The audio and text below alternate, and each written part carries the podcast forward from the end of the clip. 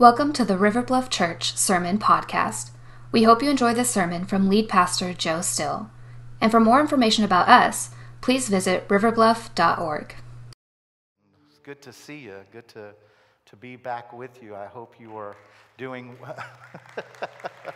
I hope you are doing well. And uh, I want to thank you for your, uh, your many kindnesses. Um, and thank you for uh, just your expressions of love and support and encouragement and prayers. Uh, they, they mean so much uh, to us. and uh, I want to thank Pastor Dave. He was here in the first service. I think he's still out in the hall greeting folks. Um, but just thank him for, for stepping in. He received a panicked call uh, a couple of Fridays ago um, saying, Dave, I need you, baby. And uh, he stepped right in and did a marvelous job uh, that week and then, then last week as well. So I'm just so thankful for Pastor Dave. And uh, uh you should be too. Um, I, I, hope and pray. Yeah, amen. I hope and pray you are. Um, well, I'm trying to get back kind of in the saddle and it, uh, it kind of get the flywheel turning again, you know. Took a little uh, effort, so I ran a little bit long in the first service. Maybe I'll try to tighten up this service. Um, we're going to be in Matthew chapter 5. Uh, we have been uh, launching into this series, heading into the Sermon on the Mount. And today we're actually going to take our first steps into that, that great, great, greatest sermon uh, ever given. And I'm not talking about the one I'm about to do, I'm talking about the one Jesus brought. Um, that great Sermon on the Mount. And uh, it, it goes by that name. When I think about the Sermon on the Mount, I really like to think of it as like Jesus' kingdom manifesto for what human flourishing can look like but it's shorter to say Sermon on the Mount, so we'll stick with that one, okay? We'll, we'll just kind of go with that one.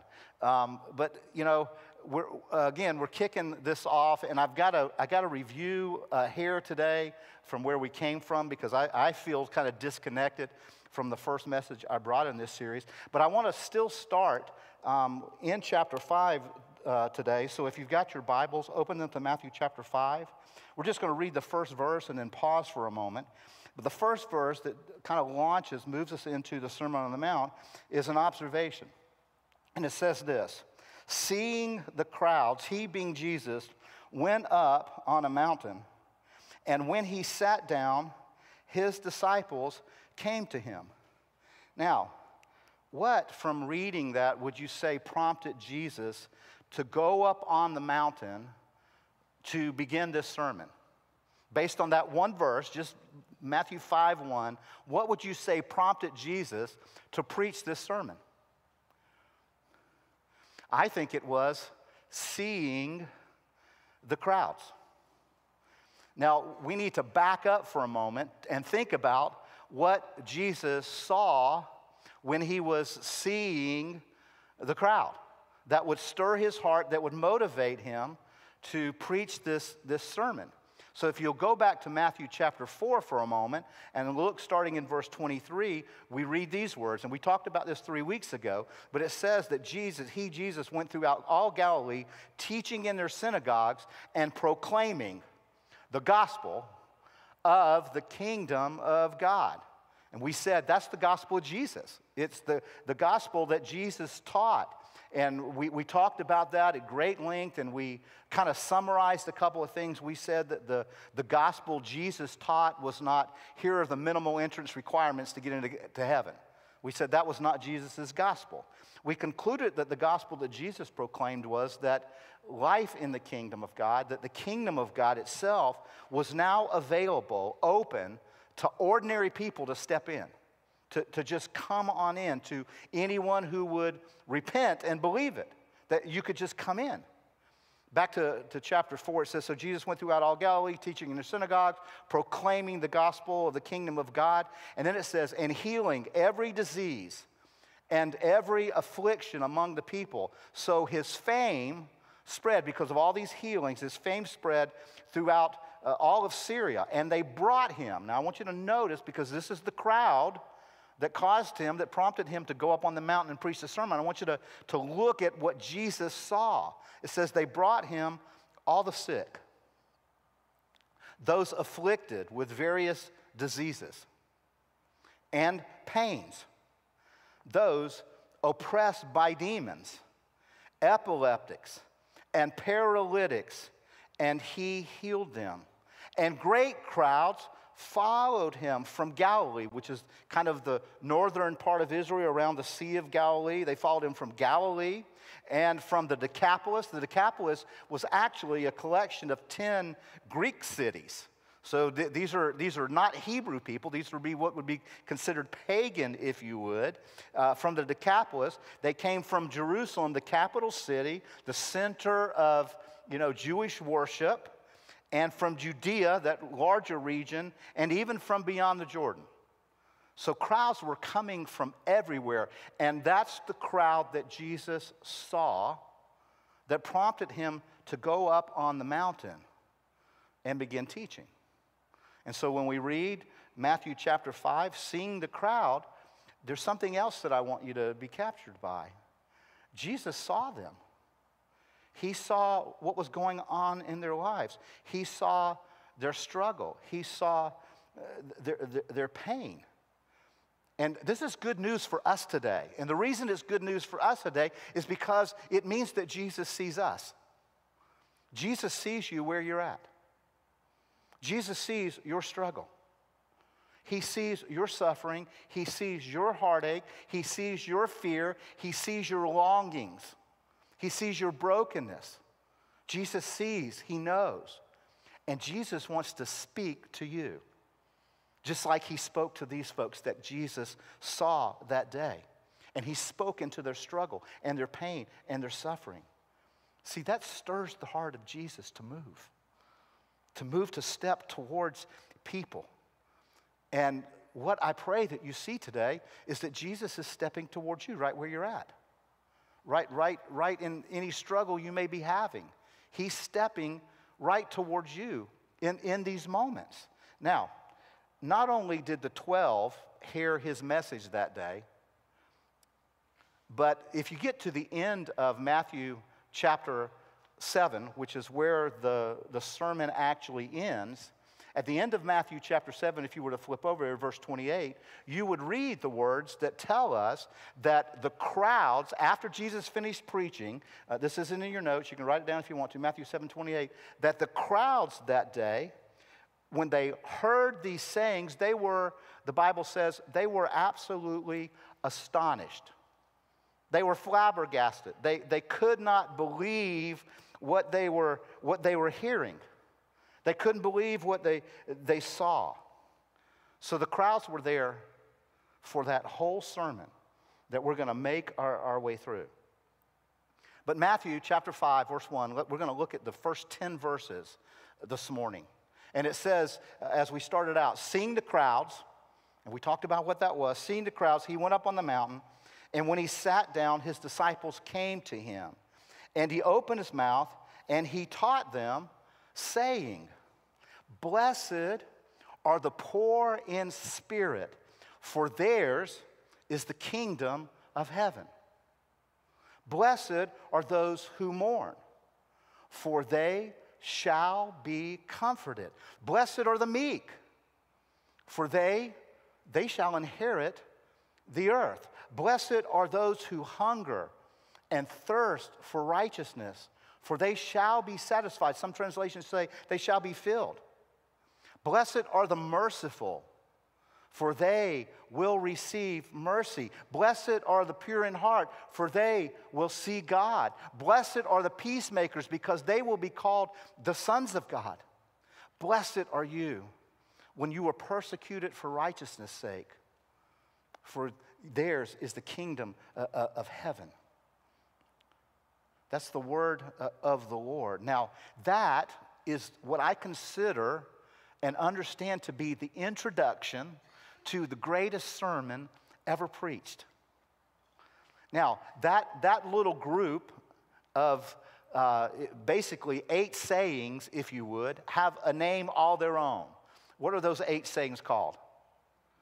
The Beatitudes. We, we know them as, as the Beatitudes. They, they, they have their own kind of grouping, and they're, they're extremely important. I, now, one of the things I, I hope you can be captured by is how utterly shocking to the ears of the first hearers those statements would have been. To them, it probably would have even seemed like, uh, like nonsense. It, it, wouldn't have made sense in, in their hearing. It was the exact opposite of everything they had ever been taught, and so everything that they actually thought. So it, hang on with me now, because it's going to take a, a, minute for us to unpack this. Um, the very first word that Jesus begins each of these eight statements with is a word in, in the Greek language that is the word makarios. Say it with me makarios. Say it again loud. Makarios. Okay. Now, that, that Greek word um, is used in lots of uh, Hebrew writings. It's used in lots of even pagan uh, literature and, and, and, writings. It was used in the, the time of Jesus. Um, it was used after uh, the life and teachings of Jesus, before, after he ascended back to the Father. It, I mean, it's, it's really all over Greek literature. It is a word that is difficult for us to translate, especially for scriptural translators. And so you'll see it showing up uh, here in ESV and other translations as blessed. Um, in other places, you'll see it showing up as, as happy, but we have a, again, it's a difficult word for, for us to grab hold of. Part of it is because, you know, when, when we translate it as blessed, there is this idea that somehow it's about the favor of God. And the word makarios is never used that way anywhere else. It's just not used that way. Makarios is actually kind of like a salutation or a greeting. There were several um, scholars that I read that kind of had came to the same conclusion that one of the best translations for the, this Greek word makarios is congratulations. Congratulations. Now, that may seem strange, and it would have seemed really strange to the first hearers that day um, they would have been kind of shocked by, by what Jesus says. And for us, because we have baggage, we have Western civilization baggage that we bring into um, these Beatitudes, uh, it, it, it may challenge us a little bit. But this word, this word makarios, congratulations, that Jesus repeats over and over and, over again, um, is again kind of kind of difficult. Now, in the South, we have a saying when we want to insult somebody that sounds really good. We say what? Bless their hearts. See, you do. Bless their hearts. You could use Makarios that way. Congratulations. You know, there, there are ways in the South you could do that and roll your eyes when you say it and not really mean it because you're probably jealous of whatever. But you could say it, Makarios, as Congratulations on the birth of your first child. Congratulations on your new job. Congratulations. And see, this is how Jesus starts the greatest sermon that was ever given. Makarios, congratulations.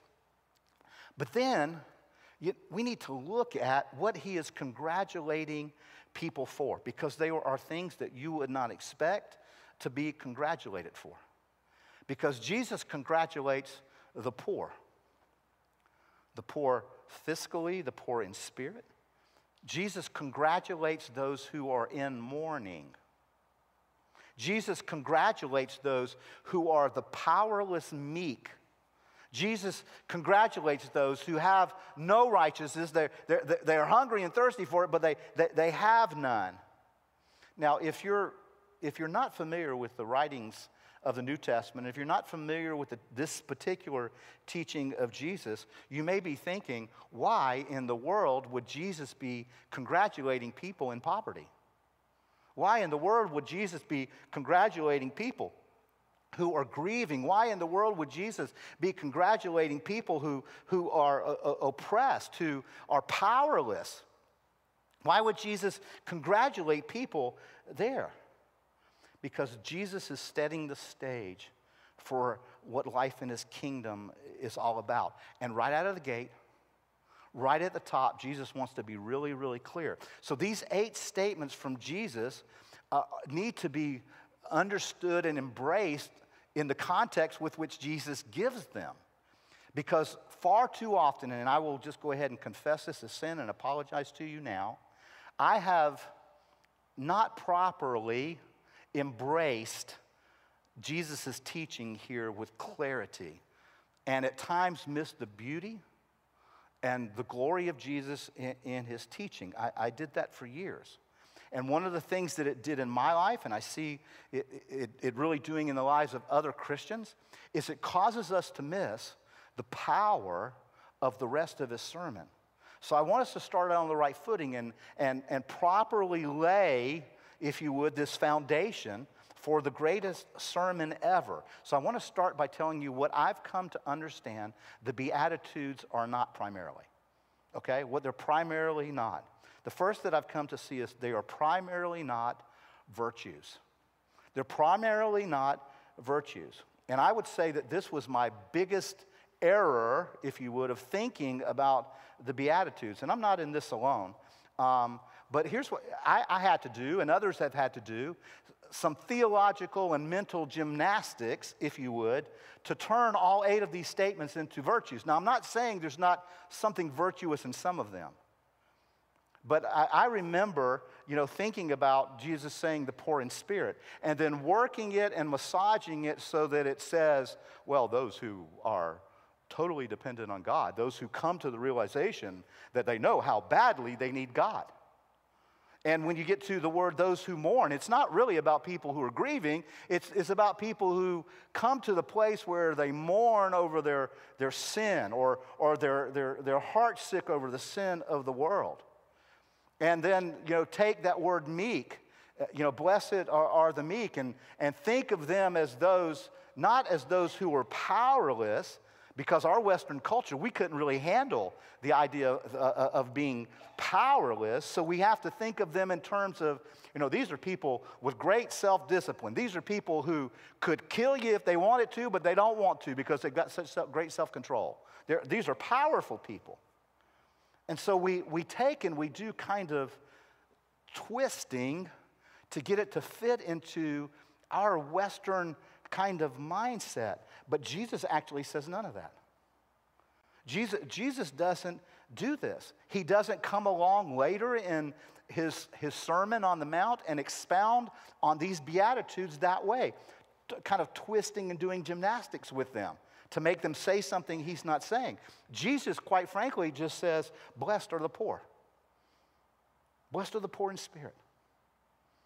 Now, if you turn over to Luke chapter 6, Luke uh, records uh, Beatitudes as well. His, the way that he uh, communicates them is just a slightly different. In Luke chapter 6, verse 20, uh, Luke records them as this Blessed are you who are poor, for yours is the kingdom of God.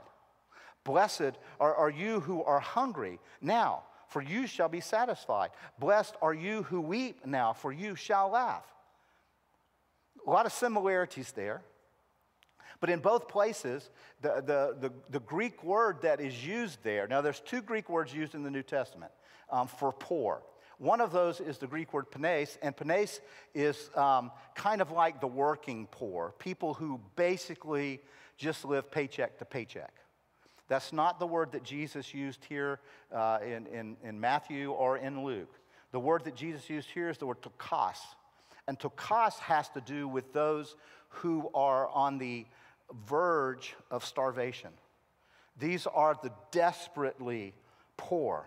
And that's the word that Jesus uses here. They're, they're, they're, they're, they're, they don't know where their next meal is coming from. Now, Matthew adds in the phrase poor in spirit. So, what does it mean to be spiritually poor? I like the way Dr. Willard wrote about it. He, he used the phrase spiritual zeros. The, these are people who who have nothing to offer to the spiritual life. They have nothing to offer in the way of material possessions, and they have nothing to offer at a spiritual level in that culture, in that day, the way people were thought of. They're, they're, they're, they're not a picture of any virtue whatsoever. And so when Jesus here says the poor, Jesus is talking about the poor. He's talking about the fiscally poor, and he's talking about the spiritually poor. Now, let me ask you a question Is, um, is poverty a good thing? This is not a trick question. Is poverty a good thing? No, it, it is not. It, it's not. It, it's not God's original intent for people to live impoverished. It was to, to have dominion, if you remember back in, in Genesis. And so Jesus comes along and he says, Blessed are the poor. And then he says, Blessed are, are those who mourn. And again, Jesus doesn't say those who are mourning over their sin or those who are mourning over the condition of the world. He just says, Blessed are those who are in pitiful grief, in, in horrible, heartbroken suffering, mourning, mourning some kind of loss. Are you experiencing any loss in your life these days? Is there any place that you may be experiencing loss? Maybe, maybe you're grieving loss of a marriage or loss of the marriage that you have but had hoped would be different. Maybe, like some I prayed for earlier, you're grieving the loss of a loved one or the loss of a dream that has failed. Are you experiencing loss today? Are you grieving something? Because Jesus would speak to you congratulations, bless it. And that would be so strange to receive that in the midst of, of, of your longing. And then we think about that word meek, and you know, we've, we've tried to turn it around so that there's some kind of strength to it. You know, we tried to turn it around so that it's about people who really have power but choose not to use it. But that's not what Jesus points out. Jesus just says, Blessed are the meek, the lowly, the, the powerless. And the people that Jesus was speaking to, remember, they were all powerless. They were under the oppressive rule of Rome. Jesus, Jesus saw the crowd. He knew to whom he was speaking. Now, I could go through each of these eight statements that way and demonstrate ways that we have tried to make them, in our Western culture and mindset, we've tried to make them comfortable for us to wear because we don't know what to do with Jesus saying, Congratulations in your suffering. We, we don't know what to do with that. Now, I will say, if we get to the second half, you know, there, there, there are eight Beatitudes here.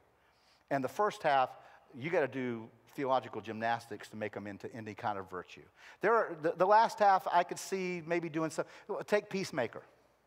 You know, we, we could work peacemaker to be something virtuous. But now remember, the crowd that Jesus was speaking to that day, they were not looking for their people to be peacemakers. When they looked at their culture and saw people from their, their nation, the Jewish nation, making peace, you know what they thought of? Benedict Arnold, Roman collaborator, traitor. So, in, in, in this crowd, that phrase peacemaker would not have been thought of as something to be celebrated, but Jesus was celebrating it. Friends, I, I no longer believe that these are primarily virtues to be pursued when you take it purely in the context with which Jesus speaks them. Yeah, we can work them to make them that way, but I don't believe that was Jesus' primary intent. I also, secondly, don't believe the Beatitudes are primarily a list of commands. See, one of the things that happens if you try to make these into virtues if you turn them into virtues, then you got to figure out how to go do them. And in order to go do them, you got to you got to flip them into some kind of command, something that you you can pursue, something that, that we need to do. I remember when I was a student ministry pastor, and I know some of you are saying, you can remember that far back? Yes, I can. Um, and I remember uh, you know, we would take students to, to like youth camp and those kinds of things. Yes, we had youth camp back in that day too. I know some of you are saying, yeah, right. We did. And um, we went to this place called Ridgecrest some. And one year we were there, they always had like training for like student pastors, a track you could get on. And uh, one of the tracks that year was on prayer. And so I decided that that was a track I wanted to, to go and attend and invest in. And um, so I did. And one of the days, the guy who was leading the, the, the, the prayer teaching, prayer training, he took us to uh, the Beatitudes. And he taught on them, and then he sent us out to pray them. And so I'm, I'm, I'm, I'm out in uh, the mountains of, of, Ridgecrest, North Carolina, sitting on kind of the side, uh, sitting on a, a, rock ledge, and I'm sitting there trying to pray these. And I just had a hard time saying, Jesus, make me poor. Jesus, I, I want to mourn. I want to suffer through some grief, Jesus. Now, I was able to do some of that gymnastic stuff because he had taught it that way. But in my spirit, there was just something really funky. That's a theological word, funky. Um, that, that just wasn't settling in my heart right. And it's because we were trying to take a teaching of Jesus and turn it into something that I don't know that Jesus was actually saying. Friends, when Jesus wants to give you a command, Jesus is really clear.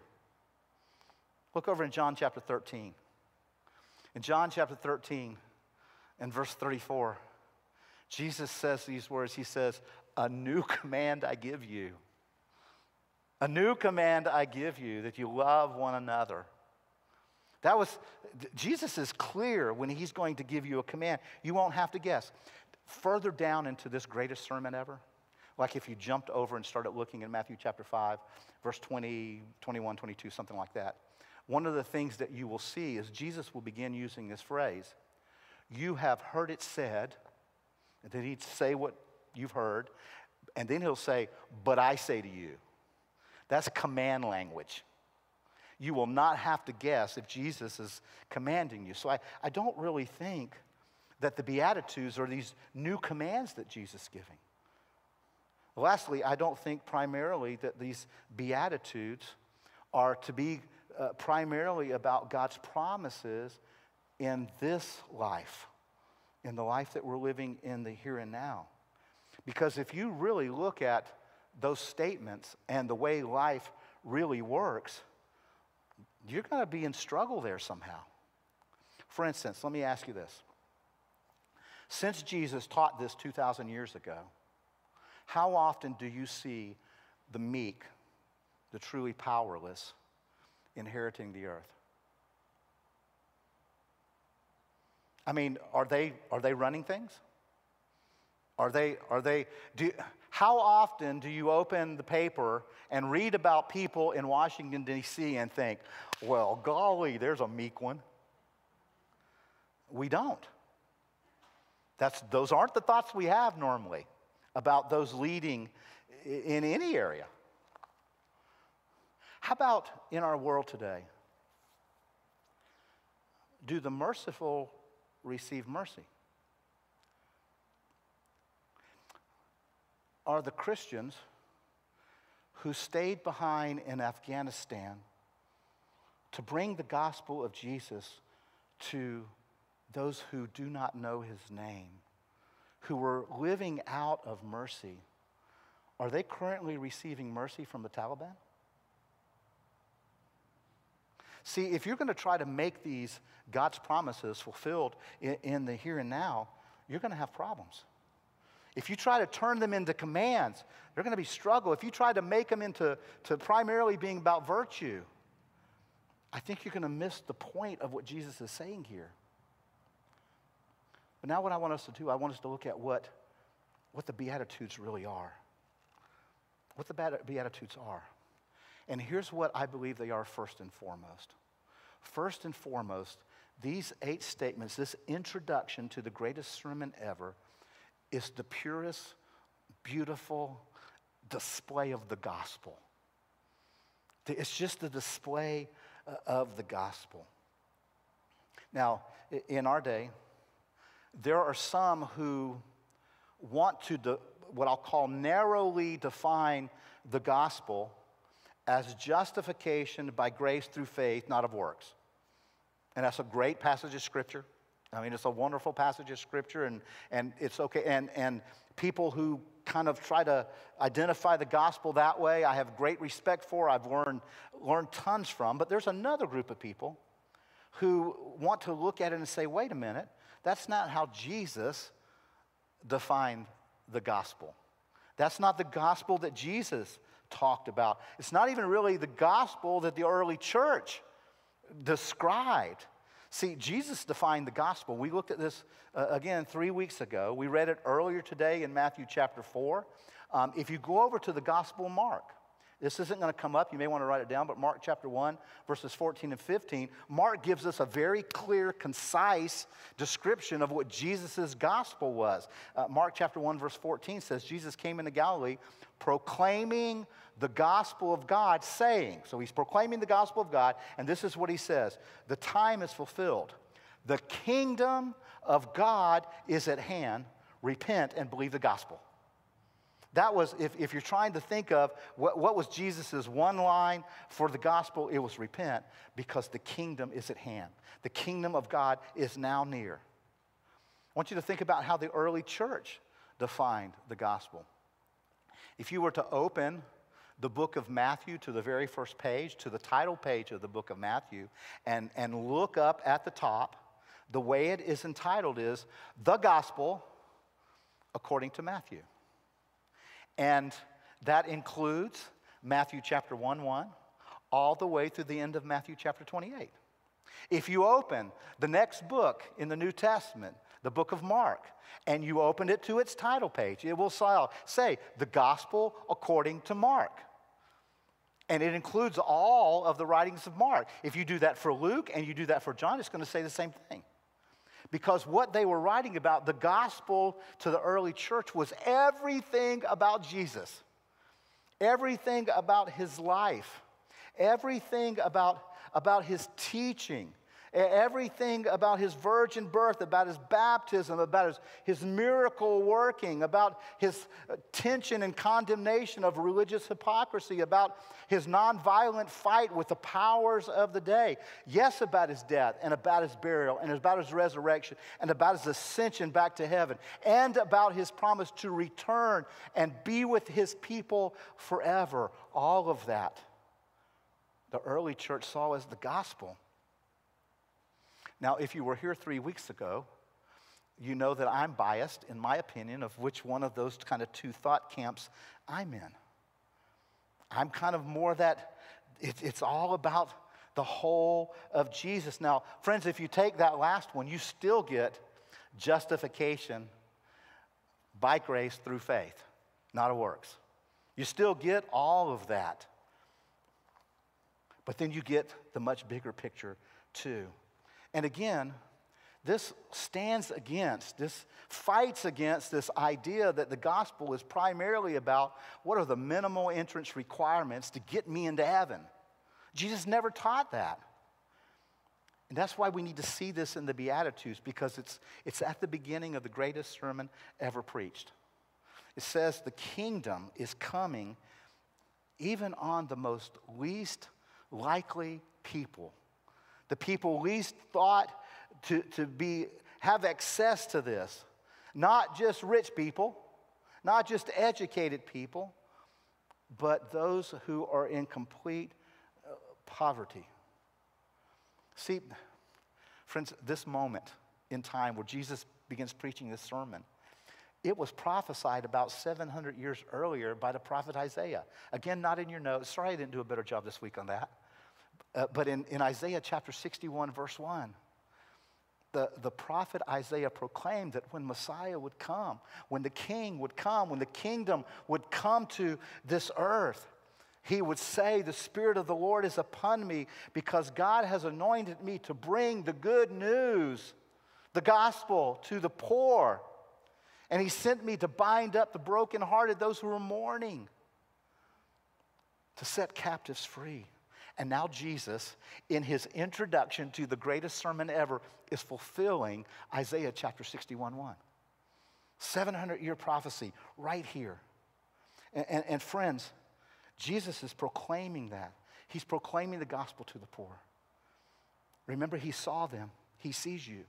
He's proclaiming the gospel to you. He's proclaiming the gospel to the brokenhearted. He's proclaiming the gospel to the oppressed. He's proclaiming the gospel to people who do not have it all together.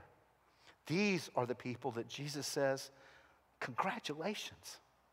The kingdom of God is here for you. It, it, it's here for you. Step, step into it. And you know what they had done? You know what they had done to be the recipients of that? They showed up and they trusted Jesus. That's all they did. They simply showed up and trusted Jesus. They didn't have to work their way in. They didn't have to adopt some virtues or commands. They didn't have to jump through any kinds of hoops. They just showed up and, and trusted Jesus.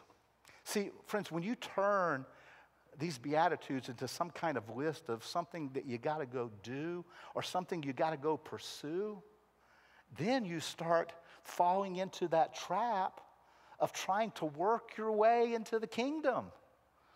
And you can't do it. Jesus takes you right where you are. It's not through good works, it's not through some weird way of trying to become poor or some sneaky way around, you know, getting into mourning so I feel like I can come into the kingdom. It's not about doing any of those things. That's why it's the gospel in its purest form. It's just Jesus saying, Hey, you, yeah, I see you. You are one messed up mamma jamma. Come on in. You're a train wreck. Come on in. Step into my kingdom. Live under my rule and reign. Congratulations to you. This is the big idea that I want you to be captured by today. And, it's this that these Beatitudes of Jesus, this introduction to the greatest sermon ever, this is his personal invitation and his personal guarantee that the kingdom of God is accessible to those who thought that it was impossible for someone like them. I want to repeat that again. The Beatitudes of Jesus are his personal invitation and his personal guarantee that the kingdom of God is accessible to those who thought that it was impossible for someone like them. You can come in. Now, friends, out of that reality comes the greatest sermon ever. That is the foundation on which the greatest sermon ever proclaimed is built. You get Jesus saying, okay, you can come in. Now let me show you the best way to live. Let me show you what human flourishing could look like. So, first and foremost, this is the gospel. Secondly, there's something else going on here that I want you to be captured by. And again, it's so easy to miss. I missed it, I think, for the longest time. But it's, it's just beautiful. And here's, what, here's why I think I missed it I think I missed it because of my Western mindset. I think I, I, I missed it because of my uh, American saturation in the American culture. Didn't want me to see it because, frankly, it's, it's a radical defining of what it actually means to be blessed. We think of blessing one way, but God says blessed life looks a whole lot different than the world's economy. And so, secondly, the Beatitudes are a counter-cultural blessing. They're a counter-cultural blessing. This list of Jesus here is so countercultural, it's the exact opposite of what you would have expected, even in the first century. Definitely in ours, but even in the first century, some of you say, Joe, how do you know that? You're just kind of making that up randomly, aren't you? No, I, I'm not. In Jesus' day, about 100 years, maybe 150 years before Jesus uh, began teaching, his teaching ministry, there was a, uh, a, a, Hebrew teacher named Ben Sira, and he wrote a book called uh, the Book of Sirach.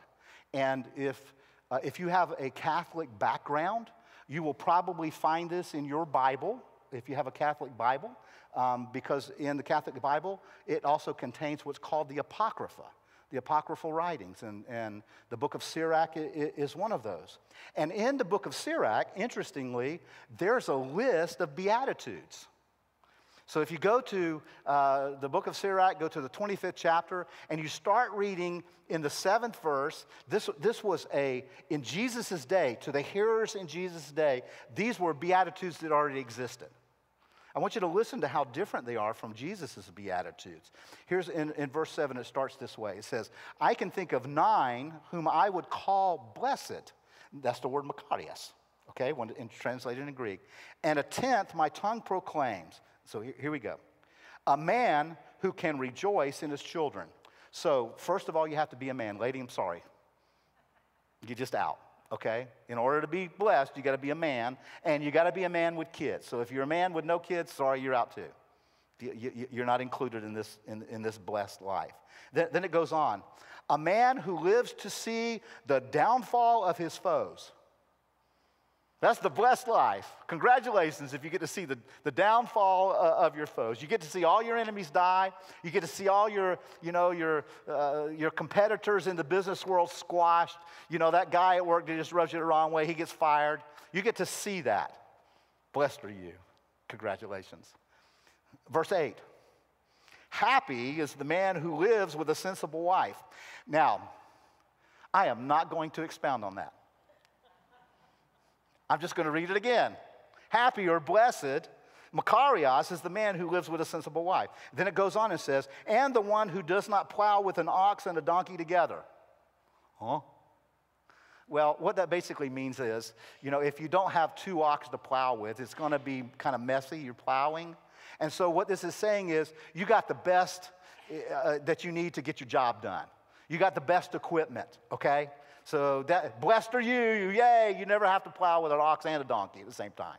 You got two ox, okay? So that, that's, that's, what it's kind of saying there. It, it goes on, it says, happy or blessed is the one who does not sin with the tongue, which means you got a silver tongue. You know, you, you, you, you speak, you're well spoken, you know, people like to listen to you, you know, you get likes on your posts and your tweets, you know, that, that's kind of who you are. It goes on and says, and Blessed is the one who has not served an inferior. So it basically means, look, you're the boss, okay? There, there, you, don't, you don't have to serve, you know, some bumblehead. You don't have to serve under their leadership. You're at the top of the food chain in the corporate structure. Verse 9, it says, Happy is the one who finds a, a friend.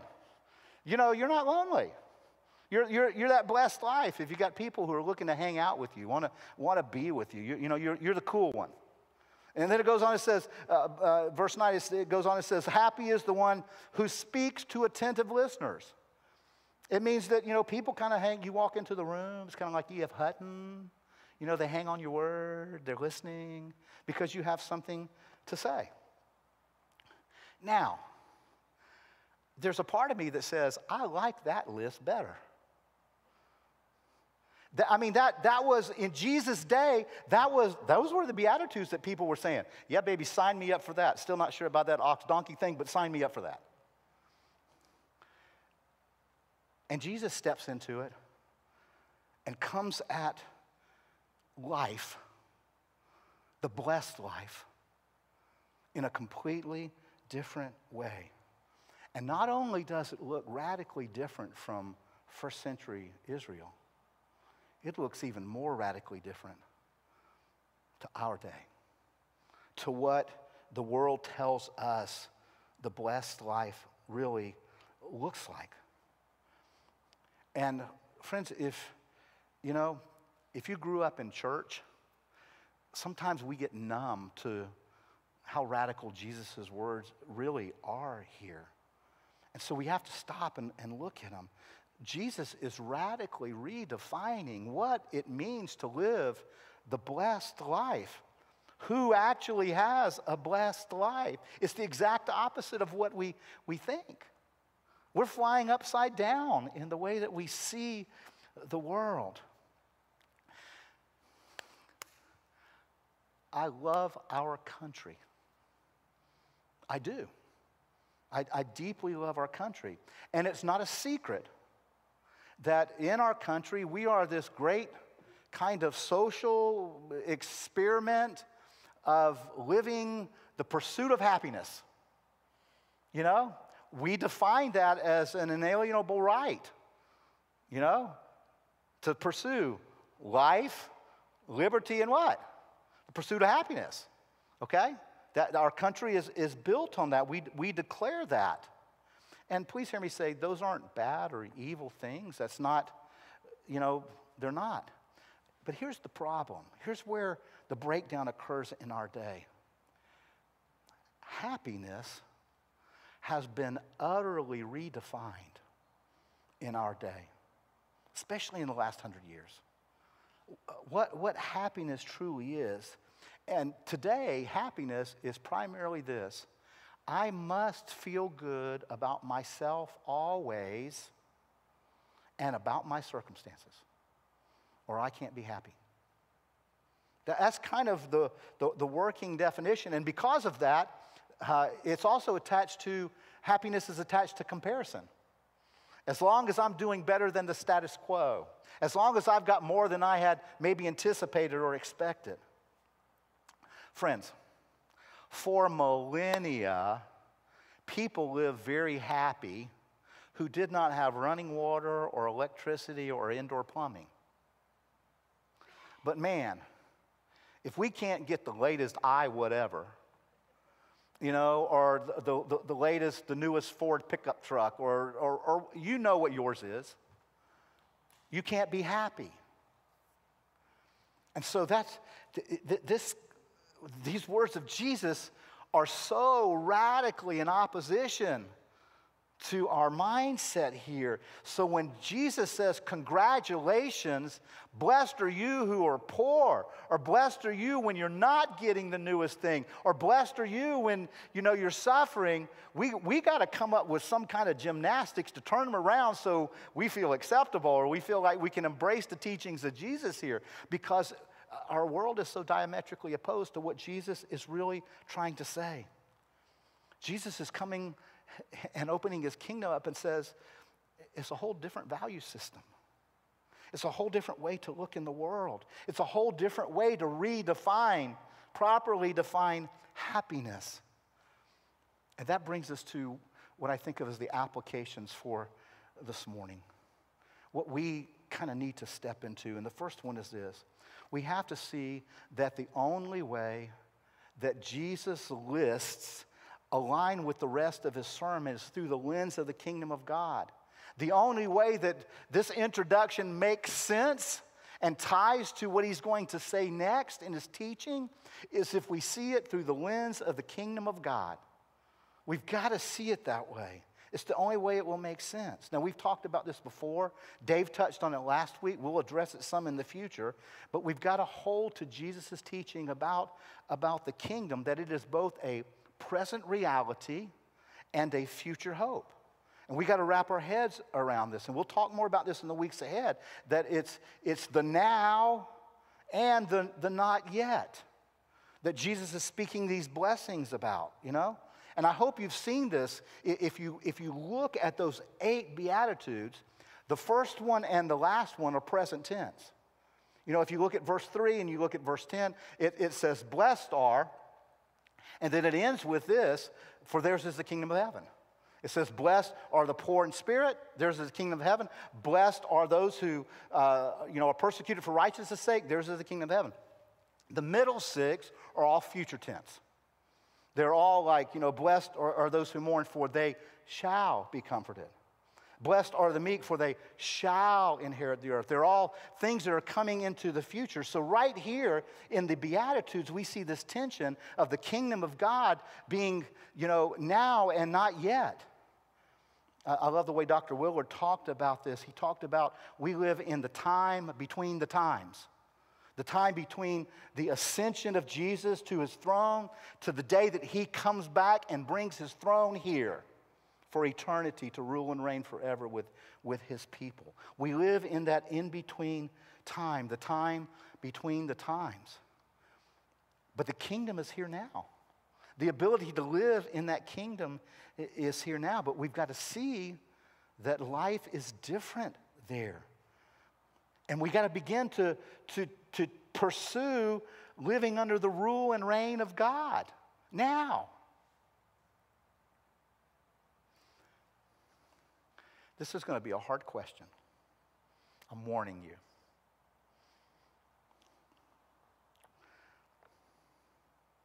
What would make you think you would want to live under the rule and reign of God for all eternity if you don't want to live under the rule and reign of God now? If you don't want to live under the rule and reign of God now in His kingdom, why would you even begin to imagine that, hey, I'd like to do that for all eternity, but I don't want to do it for 15 minutes here? Because that's how we live often when we try to think about the, the kingdom of God. Do you truly want to pray, God, bring up there down here? Is that your prayer? Let your kingdom come and your will be done on earth as it is in heaven. Do you truly want that? Then the second application would be this by faith, by trust, we have to come to trust that we are not blessed in spite of our pain, or another way to say it is blessed without pain, but that we can live blessed in our pain. We can live hearing the voice of Jesus saying, Congratulations, right in the middle of our pain. We can hear that voice and believe it and, and, and receive it. It's not Jesus just saying, Yeah, you're blessed, so just suck it up and look on the bright side. That's not what Jesus is saying here. What Jesus is saying is, God has a blessing for you in your pain. He's not saying that your pain is good. He's not saying that your grief is good. He's not saying that your poverty is good. But he's saying, in the midst of any of that, God has a blessing for you if you will walk in his kingdom, if you will live under his rule and reign. So that, that, that grief and that loss that you may be experiencing, that death of a family member or, or, or a friend, th- that you can, God is going to bless you in the middle of that. You know, the people that showed up for that sermon that day, that, that crowd that Jesus saw, looked deep into their lives. Some of them showed up that day in deep grief, deep sorrow. maybe the loss of a child or spouse. You know, when they left there that day, that grief still went with them.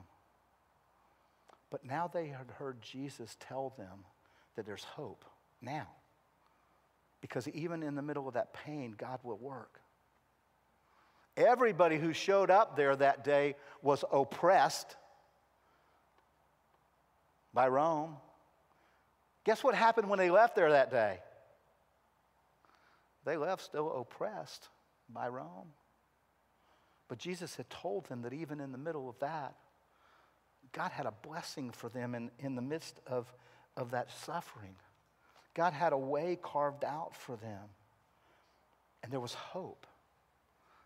But they had to see and hear clearly that Jesus was saying, Blessed are you right where you're at now, facing right exactly what you're facing now no matter how heartbreaking it is, congratulations. The kingdom of heaven is available to you. But you got to receive it. Better yet, you got to receive Him. You got to receive Jesus. You got to trust Jesus in the middle of your suffering and your pain.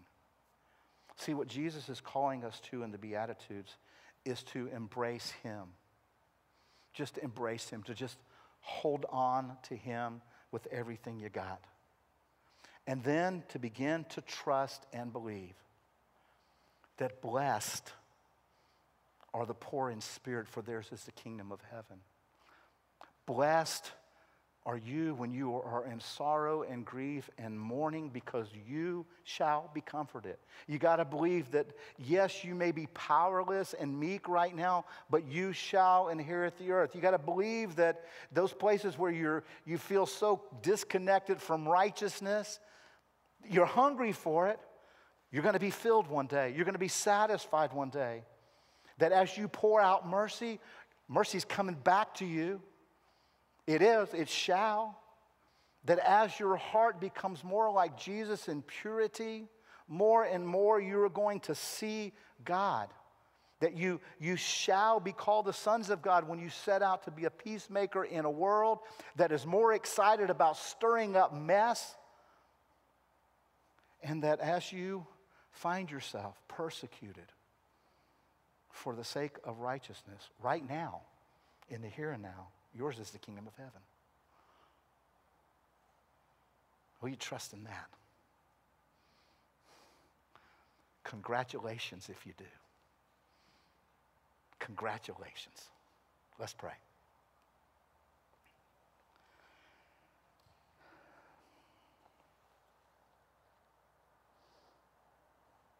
Lord, we come. We come desperate to hear your word to our souls. Congratulations in the midst of your darkest moments because I am with you. Congratulations, you are not alone in your suffering. Congratulations in the middle of that loss you are currently grieving, that hope, that dream that's fallen apart. Congratulations. My kingdom is available to you. Jesus, we come. We come choosing in this moment to embrace you in the midst of that. And our prayer is that as we do, as we step into the beauty of the gospel, that we don't have to work it out or twist up. We can just come to you and receive you and hear you say, Blessed. Blessed are you, right where you're at. So we come in these moments thankful. And Lord, as I prayed, as we started our time together, that the words of my mouth and the meditations of our hearts would be acceptable in your sight. God, we want to close our time together meditating on the truth the beautiful truth of your word in its purity. As you spoke those words, Jesus, Makarios, blessed are those.